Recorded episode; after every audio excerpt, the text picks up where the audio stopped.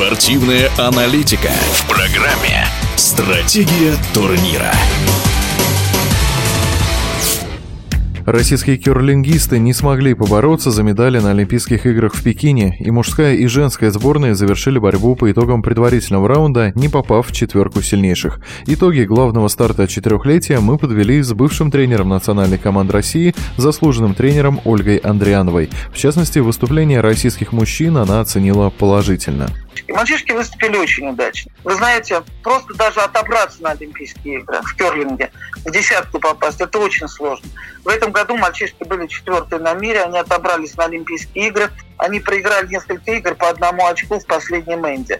То есть играли очень грамотно, играли очень неплохо, ну, могу сказать, в керлинге очень важно количество турниров, сыгранное накануне самых важных стартов в период подготовки. Ковид перемешал все. В этот раз ковид дал преимущество тем, у кого уже был такой опыт – а так как у нас был новый опыт, мы только начинаем играть на Олимпийских играх на этом уровне мальчиками, то им немножко просто этого не хватило. Я считаю, что тренеры и спортсмены поработали очень неплохо. И с этой командой можно дальше работать и показать результат в следующем году. А вот выступление женской команды на зимних играх, конечно, нельзя назвать удачным. Лишь одна победа в девяти встречах. После успешного выступления на последнем чемпионате мира это не тот результат, на который надеялись болельщики. Девочки на последнем чемпионате мира мира были вторыми, что давало нам какие-то основания полагать, что они поборются, могут побороться за медали. Хотя, конечно, олимпийский турнир, он в корне отличается от чемпионатов Европы, мира и всех других соревнований.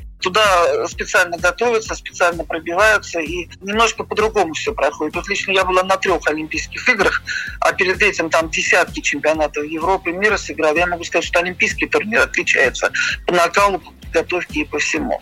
Ну и, естественно, нас немножко подкосила подготовка в том плане, что девчонки заболели прямо перед самым выходом на Олимпиаду. Были вот эти ковидные дела, и последние тренировки не удалось провести по плану так, как надо. И, естественно, было меньше выездов, меньше турниров. Просто есть более опытные команды, которые уже третий, четвертый, пятый, шестые Олимпийские игры играют.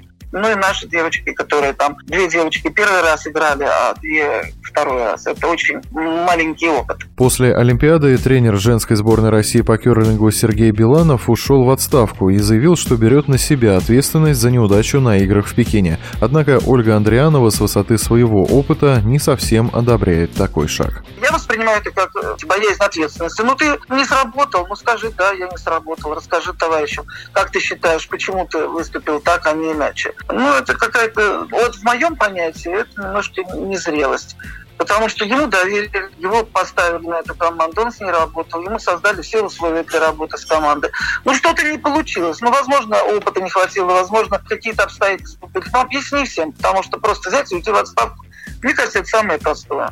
Потому что уметь ответить за свою работу – это тоже характер и характер тренера. Тренер должен быть сильный, должен уметь отвечать за свою работу. Напомню, итоги выступления российских команд на Олимпийском турнире по керлингу мы подводили с заслуженным тренером, бывшим тренером национальных сборных России Ольгой Андриановой. Стратегия турнира.